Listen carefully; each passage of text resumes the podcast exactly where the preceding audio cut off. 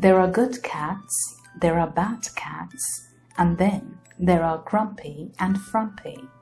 This is their story. Grumpy and Frumpy are two naughty cats. If they were any human, they'd be the biggest brats. Oh, the tantrums they throw in my poor Aunt Cookie's house. Grandma cites them as the reason why she hasn't got a spouse. Despite the best trainers and the nature of diet, nothing's ever worked to keep the two quiet. They'll jump all about, scratch on smooth surfaces, break many a fine china to suit their evil purposes.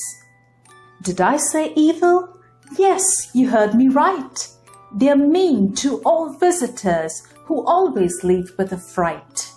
Now no one visits my aunt owing to their notoriety.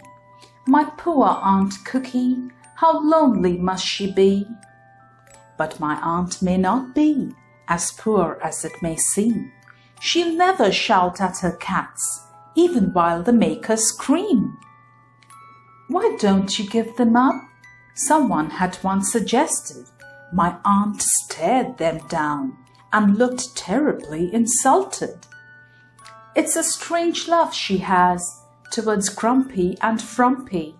I'll never understand that in all my sensibility. That brings us to the end of another bedtime rhyme. Off you go now into a land of beautiful dreams. This is Mon Mon wishing you all good night.